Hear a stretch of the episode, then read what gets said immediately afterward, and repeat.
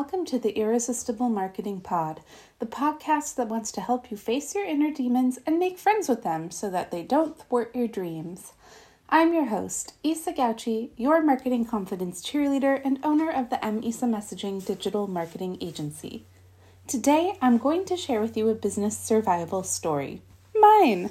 And to be real, this is a little more Dear Diary than I normally get, but I'm hoping that you find it helpful. And if you get all cringy when business podcasts get too personal, then fair warning.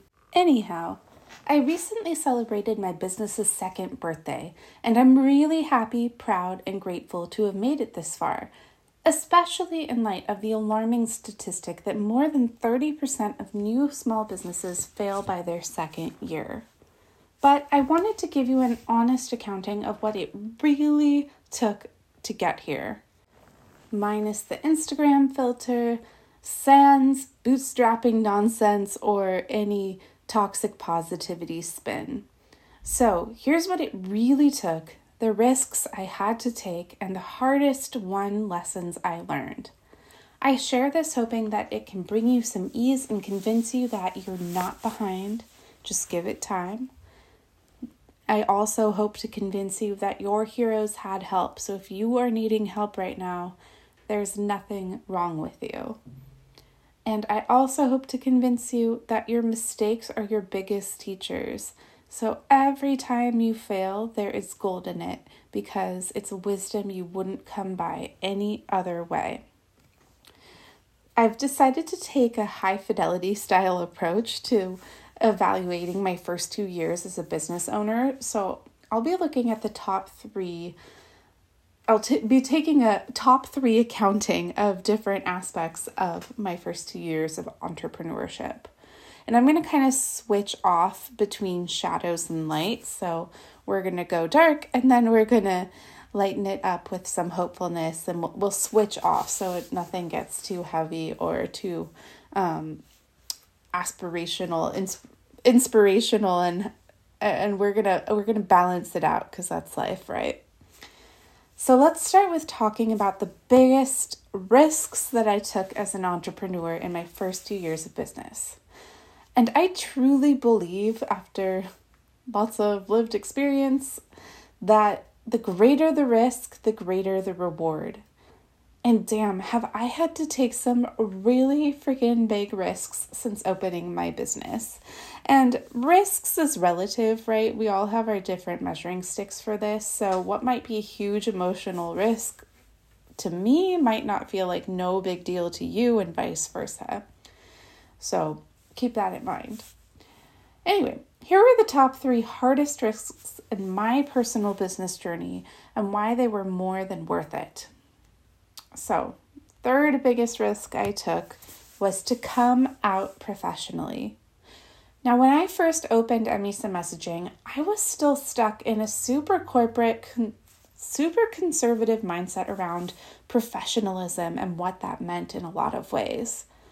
I'd really taken what I'd been told by my higher ups and my previous roles and jobs that my experiences as a queer Chicana femme were too political to be in any way acknowledged at work.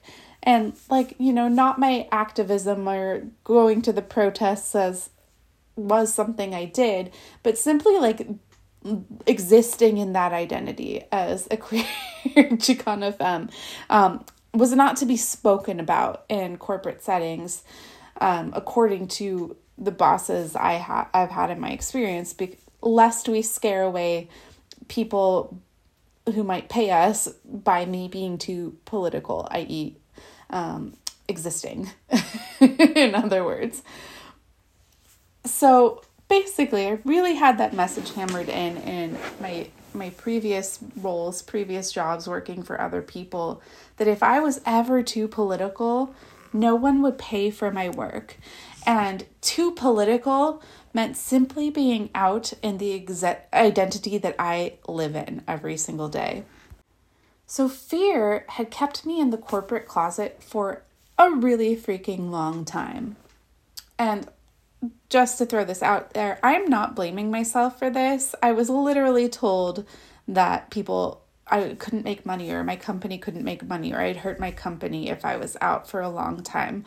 So um, it makes sense that I took that message to heart because it was repeated to me so often. So when I did, though, become my own boss and no one had to give me permission for anything about what I did in my own business, I still stayed in the corporate closet for a while. And not just in terms of my identity, in terms of being queer, um, my political leanings, my beliefs, and my values, but even in like the service structure of my business, like the way I presented my offers, the offers I presented, and even how I messaged my business and my services. It was like corporate with some mild spice, like one chili pepper. But that's kind of weird because I am not a mildly spicy person. I am a whole damn ghost pepper. I am a set your taste buds on fire sort of person.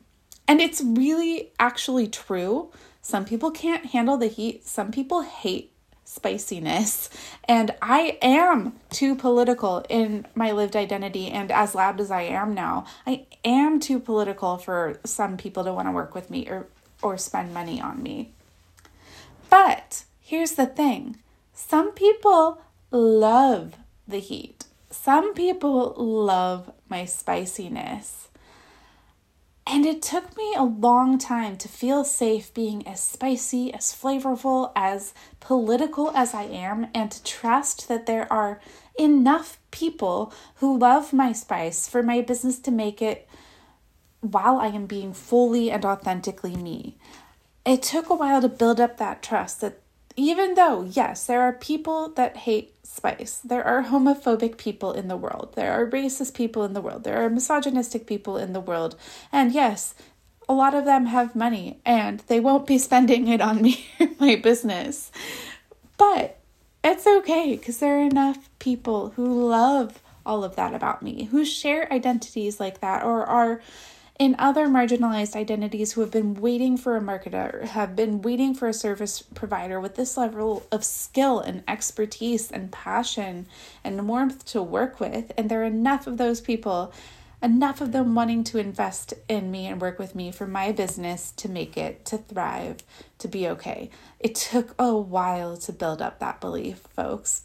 And the thing that I, I really think marks this transition for me for when I fully shed this kind of corporate in the closetness in so many different ways like yes about my sexual orientation but also about all sorts of different aspects about my authentic identity and what I actually wanted to do in the business world. The, the thing that really marks my transition was um, the amazing Me Too, which is a publication I read religiously, graciously published uh, my coming out story. And I love that publication. I follow all their accounts. I think they're great. I have so much fun. But it was really big for me to share my coming out story on such a large platform with the world with my real full name and my byline. Like the, the name you'll see if you search me on LinkedIn, if you search me professionally in any way um, yes, my business is going to come up, my LinkedIn is going to come up, my professional accounts are going to come up, and that article is probably going to come up as one of the first results. And, you know, that felt really momentous for me. It felt like such a weight off my chest. And also, it felt like there's no turning back now because I'm really out, like, really out now. And there's no turning back to the conservative corporate acceptability that I inhabited for so long in my safe nine to five. And there's no way if God forbid my business goes under that like those folks would ever even consider hiring me back because I am so not apolitical now uh, by their definitions. But you know the thing was even though it felt like sort of burning the bridge, just to come out, just to come out, folks. I felt so much freer and so much later, even if my old jobs would never even think of hiring me back should my business fall through. It was more than worth it to get to be me fully, my full identity, my full authentic me in my business, and to trust that that is enough and that people will want to work with me, not in spite of that, but because of that. So that was my number three risk. So it only gets juicier from here, folks. My number two biggest risk that I took in my first two years as a business owner was going into some major debt. I am coming out of the debt closet now. I am in about $14,000 in debt, not counting student loans I owe. And I don't have any shame about it, folks. I'm not embarrassed. I don't think I made any bad decisions. And here, let me lay out where all that money went. So, mainly, to be real, it went to living expenses. Now, I'm blessed as fuck that my business has pretty much paid for itself right from the start since about month three. But there have been many, many months when it didn't cover anything outside of its own expenses and like a few of my bills. And when you're putting rent, food, medical care, etc. on your credit card, it can add up really fast. And no, I actually haven't tried to get a day job so far. Sorry, my dog is uh, dreaming loudly. I actually haven't tried to get a day job so far because it it doesn't feel aligned and I simply do not have the extra energy for it and I am just not willing to put myself in a position for more burnout. Like I've had enough burnout in my life. We're all done with her. So, no. Um I'm willing to be in debt due to that decision. Uh, where else did the money go? Okay, so here's a little shout out to all you newbie entrepreneurs. Don't forget about self employment taxes, which I didn't realize I owed. So um, I'm going to have to get on a payment plan for that. And where else did the money go? It went to emotional support. So, being an entrepreneur has brought me face to face with so many of my inner demons especially, especially, especially my fear of uncertainty and my money wounds. After all, as a Hispanic woman, I'm part of one of the lowest paid demographics in the United States. Needless to say, this has brought up many challenging emotions that definitely would have shut me down and sent me into a freeze were it not for my investing in therapy and business coaching as non negotiables, no matter how tight money got. And my money also has gone to self care, or my negative money, my debt, is also partly due to self care. And folks, I do not regret this at all. My body has shown me time and time again that when I don't rest, when I don't take good care of myself, I get sick. I get crippled by migraines that incapacitate me for days on end. So, I have got to make time and space and invest in the things that will get me to exercise, that will make room for me to meditate, my roller skating events, my pole dancing classes, tarot cards and oracle decks. And I still freaking splurge on going blonde, going to brunches with my friends, and getting stuff to spoil my pets. Because every single investment I decide is aligned for me when I make it to support my well being, my happiness, helps me to show up better for my business and for my clients. Where else did the money go? It went to community. I run a digital marketing agency, and most of my marketing confidence cheerleading clients are virtual. It can get pretty isolated and echo chambery if I'm not making an effort to be social. But it's very, very, very important that I surround myself with the right sort of people. People who will motivate, inspire, and encourage me rather than feed into my doubts and fears. So, I've invested in membership in several entrepreneurship groups like Upper Left Ladies and the Elemental Entrepreneurship Coven so that I can feed my social needs with a community that truly lifts my spirits. So, to sum up, the debt has felt really, really scary for me for much of my life. Reading back through this list of where that money went, I am still 100% convinced that it was worth it. Look what debt has allowed me to build. My awesome freaking business. No regrets. All right, my number one biggest risk I had to take in my first two years as a business owner was dropping my more conventional services. So, thanks to Money Panic, when I first opened MESA Messaging, I offered something like 36 services, most of them done for you marketing services. I thought I should make myself available to do anything I had the skills to do for whoever needed help, regardless of whether I actually enjoyed providing that service or not. And I modeled a lot of this on a marketing agency I used to work for, and where I had like my own team and a much bigger budget. And um, somehow I didn't think I should downsize just, you know, being a one person business aside for, from some awesome part time uh, team members at the start. Uh, but slowly, I grew to realize that just because I could do something didn't mean I should do it. If I didn't love it, I shouldn't offer it, is long story short, though we'll talk about this more later in this episode. Slowly, I began to believe that I was allowed to only sell what I wanted to provide. And so, inch by inch, I assembled faith that I could make a living doing what was fun and easy for me.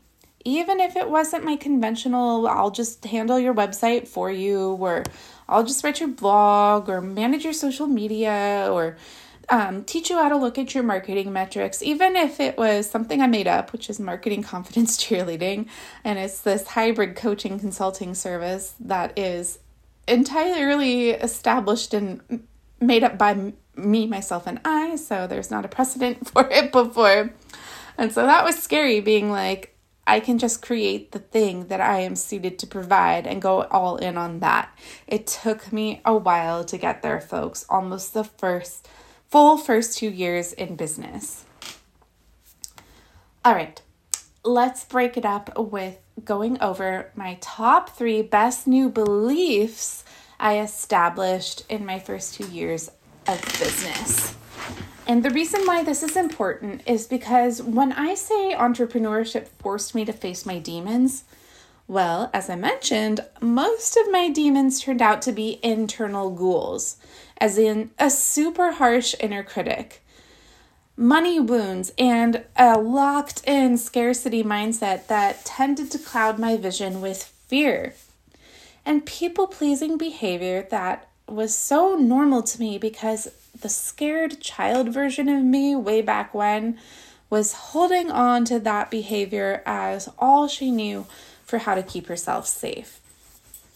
So, in other words, my main inner demons were beliefs that I learned in an effort to keep myself safe at some point in my past. After all, a belief is just a thought that you've had over and over again until it becomes a habit. Luckily, that means that you can change any belief that you want to by practicing new beliefs in its place.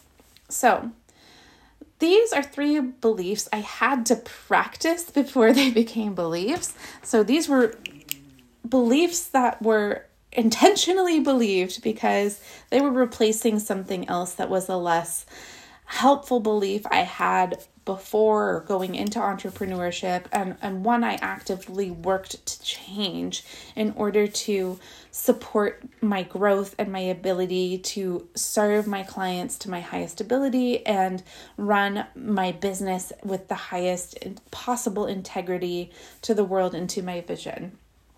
So, um, one of these top three beliefs is that work does not have to be hard. So, let me get into detail about why this is so meaningful for me. When I opened MESA Messaging, I assumed that what came easily to me came easily to everybody.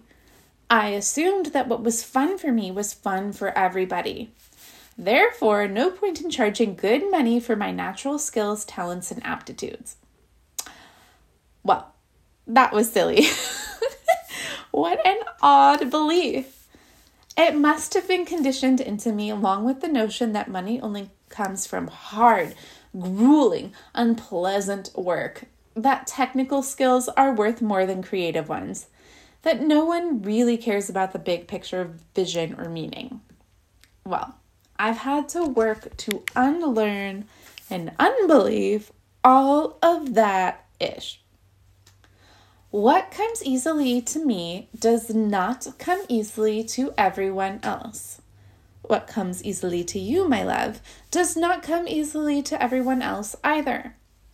And if it doesn't come easily to someone else, of course it's worth good money for me to just handle it for them. Even if it's easy and fun for me to handle it for them. Even if it's something that others might call woo woo even if it's lending you my expansive imagination to help you envision what you really want so that your desires aren't overshadowed by your fears. Even if it's kind of like um, amorphous and uh, an inner transformation like that, that's harder to explain in conventional bro marketing terms. Besides, hard, grueling, unpleasant work is hard, grueling, and unpleasant and it leads to resentment of whoever is asking me to do it.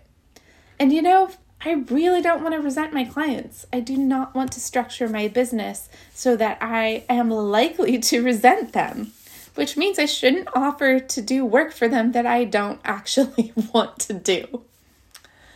When I spend my days in hard and unpleasant toil, I get sick more often and I get burnt out so burnt out, I can't keep working and making the money. So you see how it's actually like a financially bad decision to just offer conventional services that no one would raise an eyebrow at, that just don't light me up, just aren't my thing. But when I do work that is fun for me, that is a fit for my natural abilities and the things I want to keep learning and growing in, I can't wait for work every day. I freaking love everyone who wants me to collaborate with them so that I can do what I love in service of them. Like it benefits me because I love doing it. It benefits them because they don't, or that it's filling a gap in their their current skill set or what have you. So the truth is, doing the work I actually want to do is fun want to do and is fun and easy for me is the financially prudent choice for structuring my business and my offers. It just took a whole lot of freaking trial and error and practicing of new beliefs before I could accept that. So, just so you know, this wasn't an overnight um, change in these kind of diametrically opposite beliefs. Like, this took practice, this took leaps of faith, this took um, repetition and work and trust to get myself to accept that that the most financially feasible and responsible thing for me to offer was the thing I actually wanted to offer. All right. My second most um, helpful belief that I have adopted in my first two years as an entrepreneur is that money is a limitless resource. And ooh, boys, I've hinted previously, I have had to do a lot of work on my money mindset to make it these past two years.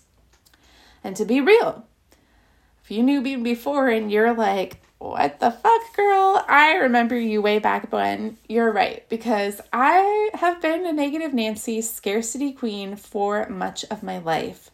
So I really, really, really had to try hard to practice new thoughts about money to keep myself from freaking out about every other day as a new entrepreneur with unreliable pay.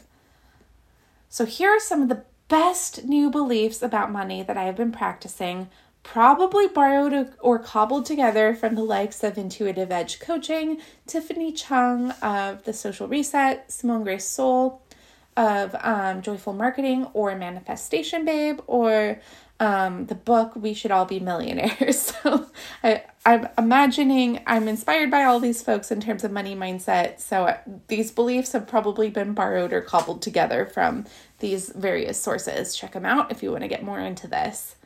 Anyway, please take what is helpful for you and leave the rest as you see fit. So, here are my new beliefs about money that I have been practicing a lot. Money is a limitless resource. There is more than enough money circulating in the world for me to have everything I could ever want or need. I am a money magnet. Money flows to me effortlessly just for me being me. Money flows to me faster and with greater ease when I rest. People love to pay me for the incredible value that I provide. The transformation they get from working with me is worth more to them than the financial investment.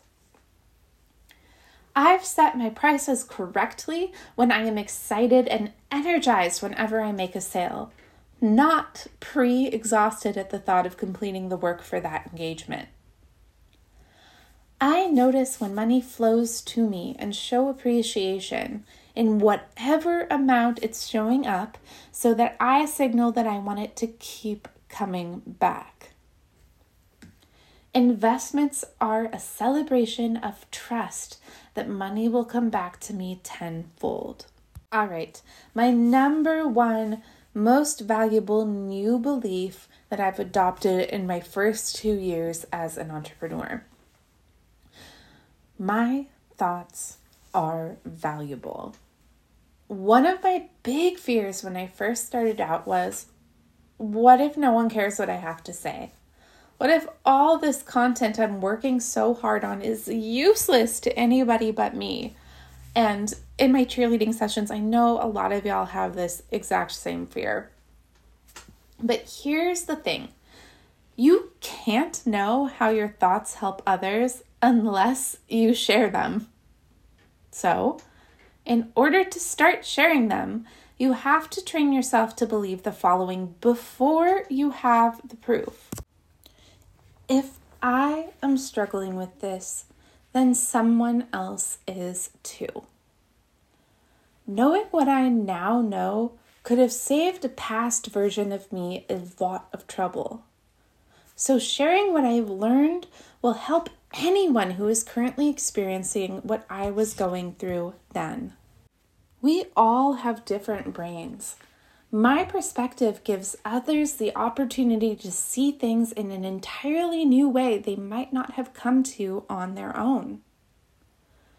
What if my favorite author never wrote my favorite book? What if my favorite singer never wrote my favorite song? What if the podcast that calms me down whenever I am feeling anxious never got made because the host was worried no one cared what they had to say? My thoughts, my creations mean that much to someone else. Now, before you start telling me you're too afraid of being arrogant to practice thoughts like that, let me ask you who does it hurt? Who does it hurt for you to decide to believe that your thoughts are valuable? Deciding your thoughts are valuable doesn't mean you can't learn new things and can't change your perspective when appropriate. It just means you value your own wisdom and believe that other people who could benefit from it deserve to hear it. And also, as I said before, how would you ever know? How would you ever know whether or not people find your thoughts valuable without testing it out by, you know, sharing your thoughts? And not just to the people in your immediate circle. There is a whole internet out there Share your thoughts and share your content so your people can find you and take part in your beautiful business and your offers that they've been waiting for someone to provide. All right, back to the dark side of entrepreneurship. We're going to talk about the biggest slices of humble pie I had to eat in my first two years as a business owner. And look, these two years have been incredibly rewarding. I don't think anything has accelerated my personal growth so much as opening and running a business and having to be this accountable to myself and others. But honestly, the most powerful and valuable lessons were ones I learned through failures and fuck ups. So, here are the biggest slices of humble pie I was served and why I'm glad that I made a, fe- a feast of it. So, slice number three. learning the hard way that even if I can do everything at once, I can't do it all well. So, as I mentioned before, if you wanted me to do literally anything and everything for you in terms of marketing when I first started my business, I would. To be honest, that was biting off way more than I could chew, even with some awesome team members helping me out. Because, folks, marketing is huge, it's vast, and it's constantly evolving. There is no freaking way that me or a small team could be good and knowledgeable about all of marketing. So, even when I went to superhuman efforts to entirely handle multiple businesses marketing for them all at once, they were getting mixed bag results. Because there are some things I'm good at and some things that I'm not. There are some things I enjoy doing in marketing, and there are things that I do not. At first, I thought I had to convince folks I was good at all of marketing or they wouldn't trust in my expertise. Bad move, people. It's better for everyone involved for me to be clear with myself and with others about what I'm good at, what my team members are good at, what we actually enjoy providing. Remember, just because you technically can do something doesn't mean you should or that you have to. So stick to your strengths Stick to your interests, stick to your passions. They are more than enough to make you the money you need to live on. All right, second slice of pie. Learning the hard way that I cannot half ass a launch. Look, I'm real good at other people's launches, just not so much with my own. Like, seriously, I know how to launch. I just had a client make back eight times her investment in my custom launch plan for her during her soft launch alone. So if you're coming to me or you're, worried, like, wait, I just bought a marketing plan from you, don't worry, I'm really good at other people's launches. But here's the thing why my marketing plans are great for other people. I make sure to assess and factor in the person's style and needs. How does their brain like to be motivated? Do they need structure and checklists, or do they need to make it amorphous and flowy so they can ride the creative wave where it takes them? Because, see, I'm very much the latter. But since corporate America so much values the former so heavily and more so, and and often um, trains folks as though that's the only way to do things. And I was so practiced in it that it took me a while to remember to assess my own style. So here's something I'm I've learned that I am guilty of. I get really excited about my mentor's advice. Um, I get excited about curriculums for influencers or coaches I follow or work with. I get really hyped about other people's launch formulas when I love them and I love their work. But that enthusiasm and hype lasts for only about a minute, like a really short amount of time. Um, well, longer than a minute, but long story short, when I get hyped about someone else's process and decide to go all in on their process without checking in with whether it's aligned with me, my enthusiasm fizzles out real quick and my launches tend to flop because I'm not properly promoting them and my energy isn't there. I've learned that traditional structure, put it on the calendar launches, just don't work for me. If I want my launch to be successful, I need, I have to simplify. I need to make it open to flow. My launches need to work with my short bursts of energy and focus and long periods of rest, recovery, and receptivity.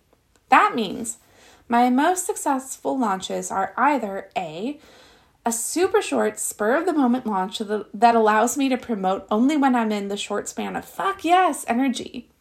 So, for instance, I hold secret sales every now and then for my one on one cheerleading, and I sometimes offer these um, just to my most engaged followers. And these secret sales last about three to seven days tops. So I don't need to keep my energy and focus and enthusiasm up for long for that. My other super successful launches are long term, open ended, evergreen launches that allow me to build content on my schedule and continuously welcome in new clients. And if I need to dip for a minute and focus on serving clients or take a vacation or um, just be in receptive mode and let myself be inspired without making a lot of new promotional content, it's fun. it's just something I'm always promoting um, when I'm promoting. And that's why moving forward, you'll pretty much only hear about me promoting my season of support and um, funnels into that offer moving forward. The takeaway is that I don't get the results I want when I half ass launches, and I know this about myself. I will half ass a launch formula that doesn't fit my brain, my creative cycles, my energy, and my style. So, I got to be really careful when I learn about other people's launches or I'm given formulas from other people that I respect and admire because I can get excited by them and forget to tune in to me. So, even if it is a great formula for other people, I've got to check in with myself and take only what works for me and leave the rest. And if that's leaving the whole dang template, leaving the whole dang formula, then that's what I will do because the only way to ensure I full ass my own launches is for me to do it my way in my own rhythm. For me, that requires less structure and more flow. And this is no shade if you're the opposite. The takeaway here is that get to know what you need, how you stay motivated and hyped and energized and show up with your full energy and enthusiasm and warmth to your launch. And if that's structure and checklist for you, great. It's good that you know that about yourself. If that's you're gonna um, get overwhelmed after three days with a heavy duty checklist and you um, need it to be much more open ended, then great. That's good that you know that about yourself. When you know what you need, when you know your style, when you know your pace, when you know your rhythm, then then you can plan your launch accordingly. Okay. So, number one slice of humble pie I've had to down as um, a two years in business owner is needing and accepting help. Y'all, this is so uncomfortable and hard for me, but I'm going to get real here. So, one of the hardest things I've had to accept is that I need help to make it in business. The most humbling help I've had to receive was moving back to the family farm so that I could do farm work in lieu of rent while I build my business. So, with my fledgling business slowly earning money, my credit cards getting worn out, and a ghastly chronic illness that can knock me out for days at a time, paying my rent bills and all my pets' expenses all at once stopped being feasible. So, the best choice for me if I didn't want to give up on my dream, if I didn't want to divide my focus, was to just come back to the farm. And being an adult back at her parents' house certainly brought its fair shame, fair share of shame for me to work through. Um, you know, I I know I know the stigma. I I've heard it. my inner critic has been yelling at me about it. But here's the thing, ladies and gentlemen.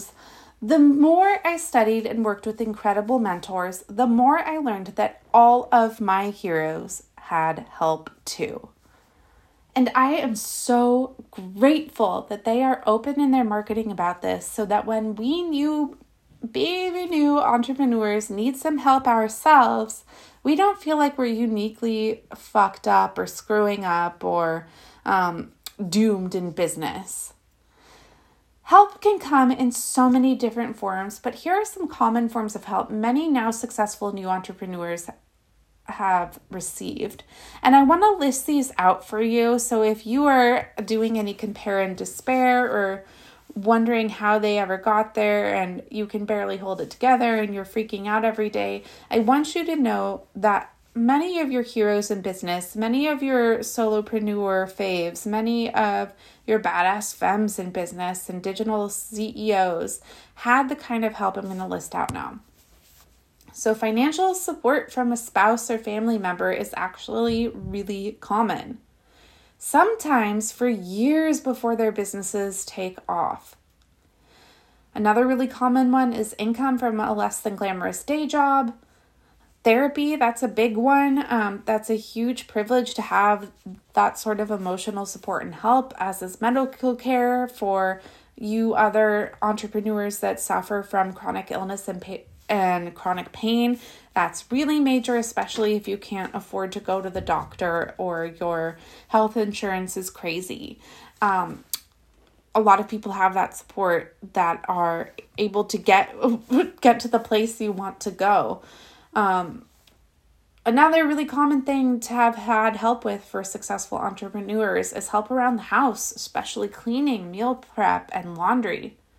Also, childcare is a big one um, like paid childcare or uh, free childcare for a family member. So, what I my aim for this is not to shame anyone or make you feel hopeless if you don't have this sort of help yet, but I just want you to know that help is normal. It's something people often feel shame about, so they don't talk about it as much on Instagram or in their, their TikToks or in their highlights reels but help is really normal um, for the entrepreneurs you look up to. You know, and the biggest one of all that isn't quite just covered by therapy is that every single successful entrepreneur I look up to has had emotional support. And they take pains to invest in it.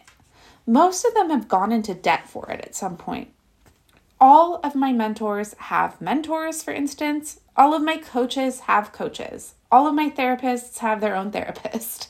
All of my favorite community members and colleagues contribute to building and participating in communities.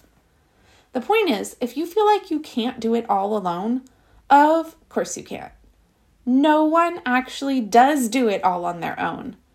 There is nothing wrong with needing help, asking for help, and receiving help. There's nothing shameful about that. You have nothing to be ashamed of if you've had to accept an uncomfortable amount of help to support yourself as you get your business to take off.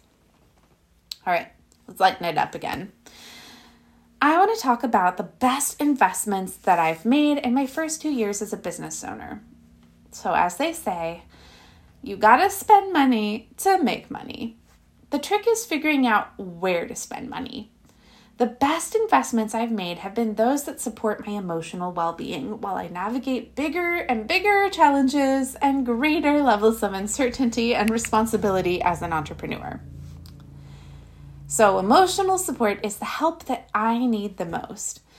When I am emotionally well, I have more spaciousness for warmth, for creativity, for serving and interacting with my people in my highest capacity. So, here are the non negotiable investments in my emotional well being I made, even when I was broke as fuck. And yes, these are my top three best investments, are all for emotional support.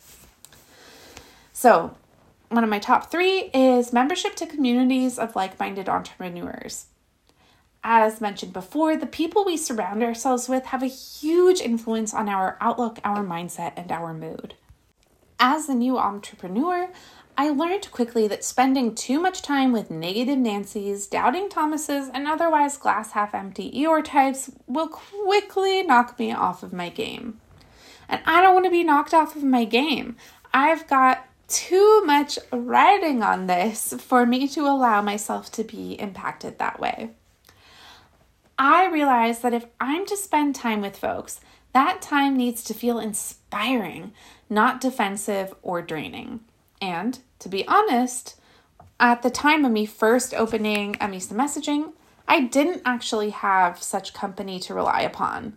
It didn't pre exist in my life. So I went out and found the company that I was seeking.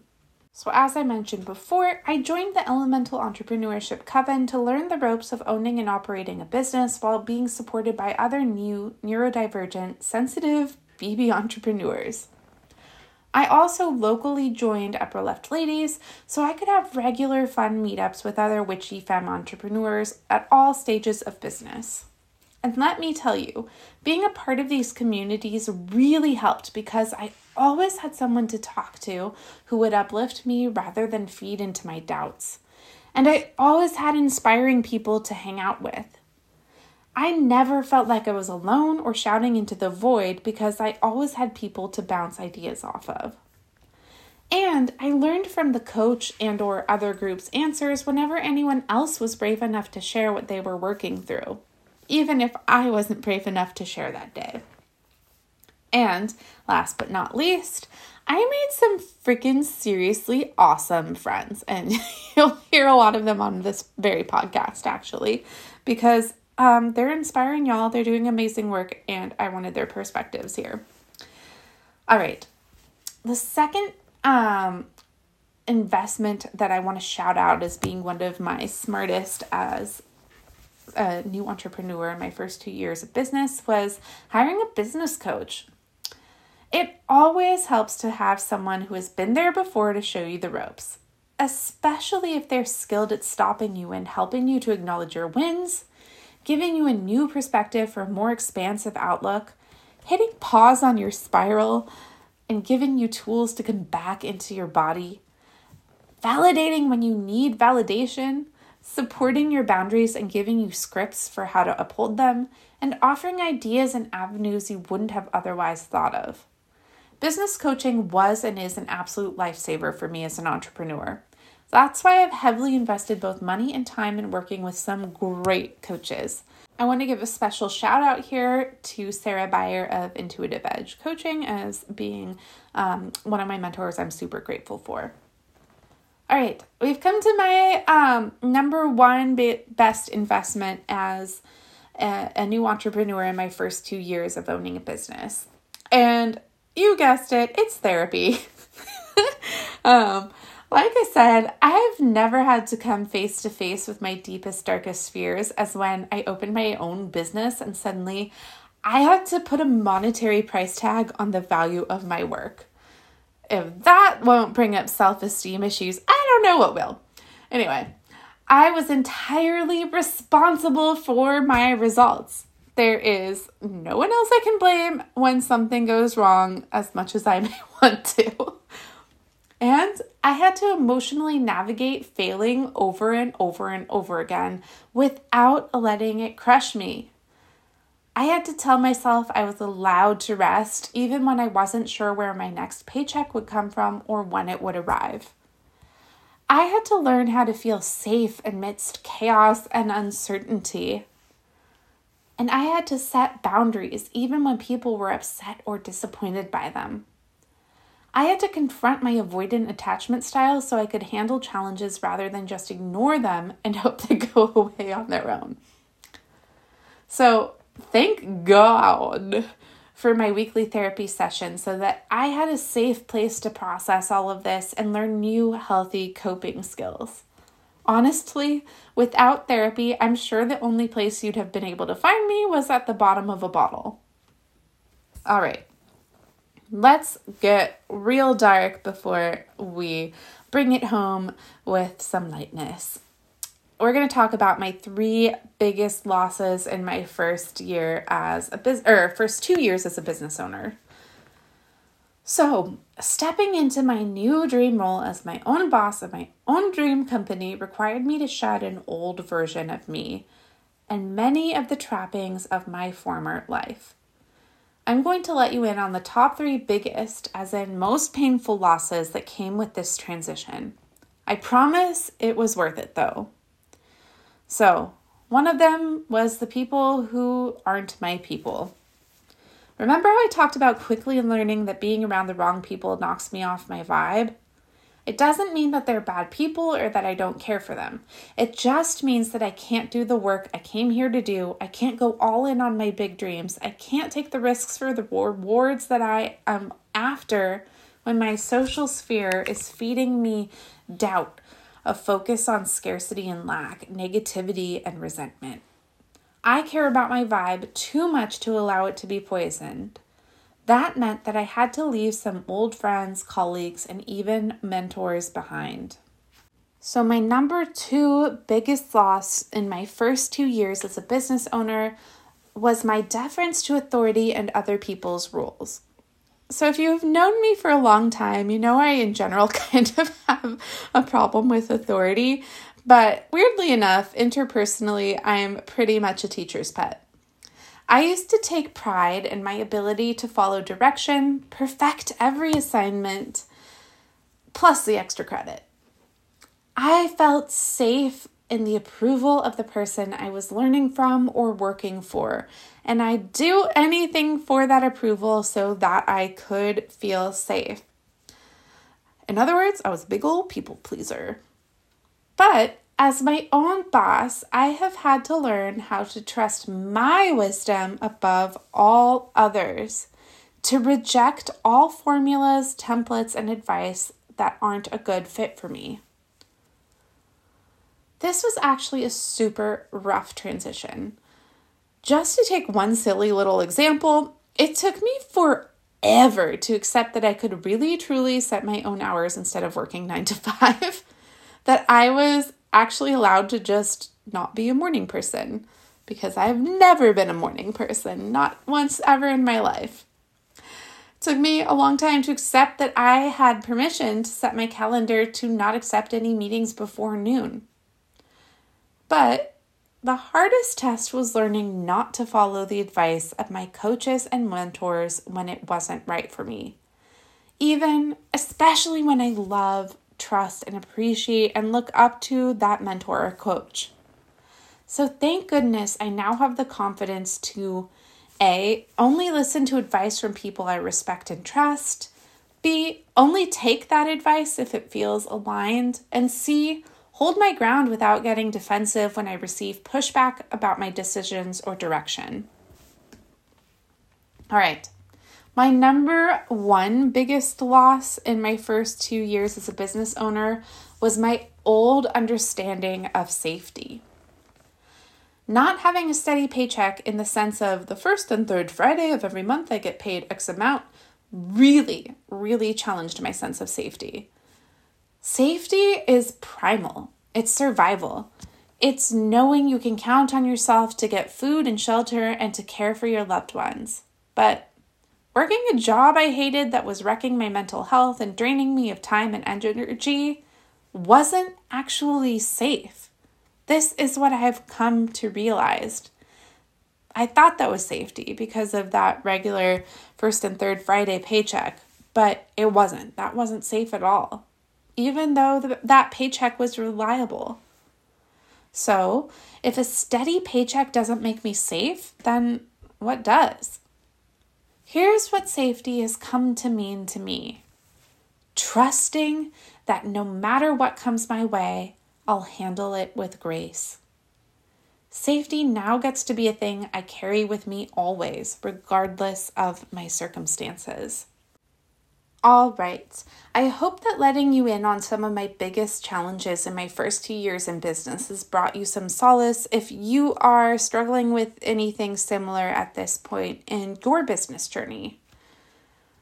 But by letting my demons out of the closet, I don't want you to assume that entrepreneurship is just a nonstop emotional horror show. So, to close out, let me leave you with my three biggest wins from my first two years in business. And one of them is the launch of this very podcast that you're listening to right now, my beloved Irresistible Marketing Pod. This podcast has been on my mind, on my heart, and the tip of my tongue for quite a while now. And I'm honestly not sure what took me so long to actually start it, but I am so happy that I did. Each episode feels so good to release, and it literally feels like a physical release it's like a weight of wisdom off my chest that needs to come out because it was always meant to be shared. I've had the opportunity to speak to some incredible guests, to redefine professionalism on my own terms, and to do my damnedest to promote the awareness, the creativity, and the insight to inspire people to make irresistible marketing that is also ethical and contributes to the world that we want to live in as in inclusive beyond rainbow capitalism, fat phobia free, invitational rather than intrusive, and consent based rather than coercive. I am so proud of the Irresistible Marketing Pod. So if you haven't already, please do make sure you're subscribed so you don't miss any of this gold. All right. My number two biggest win in my first two years of business was finally getting to the point where I can focus on what I actually want to offer to the people I actually want to serve. so, like I mentioned, when I first opened Emisa Messaging, I started out with something like 36 plus services. And it turns out I did not actually enjoy providing all 36 of those services. So I let several go, and my business coach will be very proud to hear, if she's listening, that I'm down to four core offers at this point. So, um, my favorite one, Marketing Confidence Cheerleading, is my hybrid one on one coaching consulting service designed to vanquish all of your marketing blocks and get you to fall back in love with your brand while also getting you super hyped about your offers. I've also got the popular brand storytelling package that literally gives you the words to turn your message into magic. When you've got too much mind noise going on, too many emotional blocks or history to hear the spirit of your business, I act as your medium. Plus, you get a dazzling messaging framework to make sure everyone working on your brand stays on brand because everyone is on the same page about what that brand is. My other most popular service is marketing plans for launches and leveling up. And this is custom strategy, baby. Not just for your field and the size of your business or how long you've been in business, but for you your creative style, the time and resources you have available, your neurodivergence if you're spicy like that. And then lastly is Content Cauldron, where in less than two hours of time on your part a month, I spin your genius into content gold to have an irresistible presence on all of your marketing channels. And if you're more of a verbal pontificator, why not outsource to a copy queen slash social media butterfly like myself? These are all offers I'm super proud of and that I enjoy providing. And though my mentor had to tell me to literally quadruple my prices for just about all of them, I finally priced them in a way that feels like a fair and appropriate exchange of energy. How do I know? Now, whenever I sell these services, I feel excited and energized. Whereas when I was undercharging, I felt drained at the prospect of actually carrying out the work.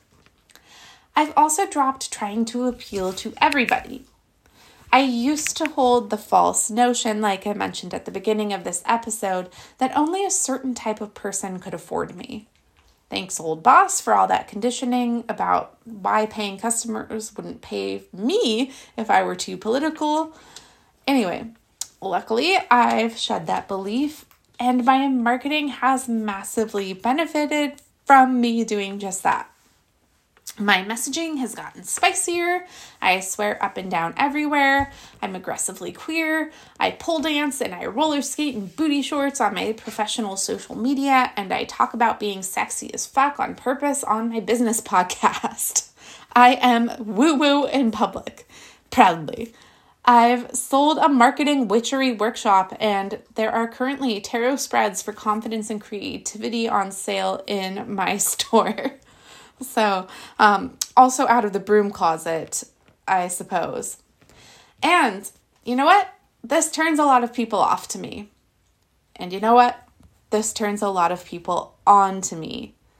The ones who love to see me being me are the ones who throw money at me and resonate so deeply with me that I am genuinely able to help their open minds and open hearts and there are enough of them for my business to turn a tidy profit. There are enough of them for my business to thrive. All right. Number one thing that I am most proud of, my biggest win from my first two years in business, is my happy clients and their glowing testimonials. So, I'm most proud of having helped usher in profound transformations and up levels for my clients. Oddly, it actually took a while for me to be able to accept, acknowledge, and take to heart when this happened, even with five star reviews and like beautiful testimonials.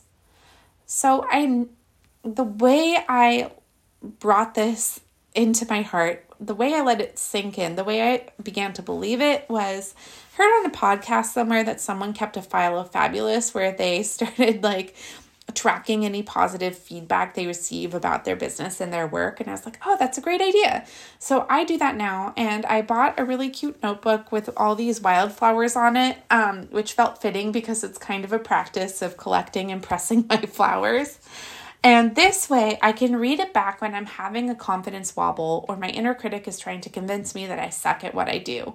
Because oh, look, I have all of this evidence to the contrary that nope, I don't suck. I'm really good at this. And yes, even the marketing confidence cheerleader has confidence wobbles from time to time. So, the main takeaways out of all of this, since we're now at the end of this episode, and thank you for sitting with me through my um, major wisdom mining from my first two years in business. I hope you found it helpful. To sum it up, the main takeaways of all the hell and turmoil and challenges I went through in these past two years are these. Every time a client falls back in love with their brand and gets excited about marketing, it all feels worth it. Every time I get to genuinely help someone who I'm rooting for to win, I am filled with gratitude that I fought so hard for the opportunity to do this work for these people. Every lesson on the other side of failure was worth the pain of failing. The failure was worth it. I am grateful for the failure because of the amazing things I learned from failing. And lastly, I am so proud of my resilience, my willingness to ask for and receive help, and the communities that have held me so that I could make it this far. I am truly grateful. I am truly blessed for every single one of you who has been a client, who has left me nice comments, who's followed my accounts, who has been a friend, who's been a colleague, who's been a community member, who's been a coach, who's been supportive. Just thank you for all of you. I'm so grateful I get to be here. I'm so grateful. I'm so grateful I get to share all of this with you. I hope you found this helpful and that it saved you from making some of the same mistakes I did. If you'd like your first two years in business to be a lot less bumbling and much more batty, you're so invited to take my free mini course on why your business needs you to step into your evil queen era. All you need is 10 minutes or less for five days. The lessons get sent straight to your inbox so you can go at your own pace. There's no homework, it's just some cute little videos you can kick back and relax and watch. And if you'd like to work with me one on one, I would love to be your marketing confidence cheerleader. And you can um, check out the show notes and click on Season of Support or Pep Talk in a pinch for how to hire me as your own personal marketing confidence cheerleader. And lastly, if you enjoyed this episode and would like to keep them coming, please leave a five star review and share this episode with a friend.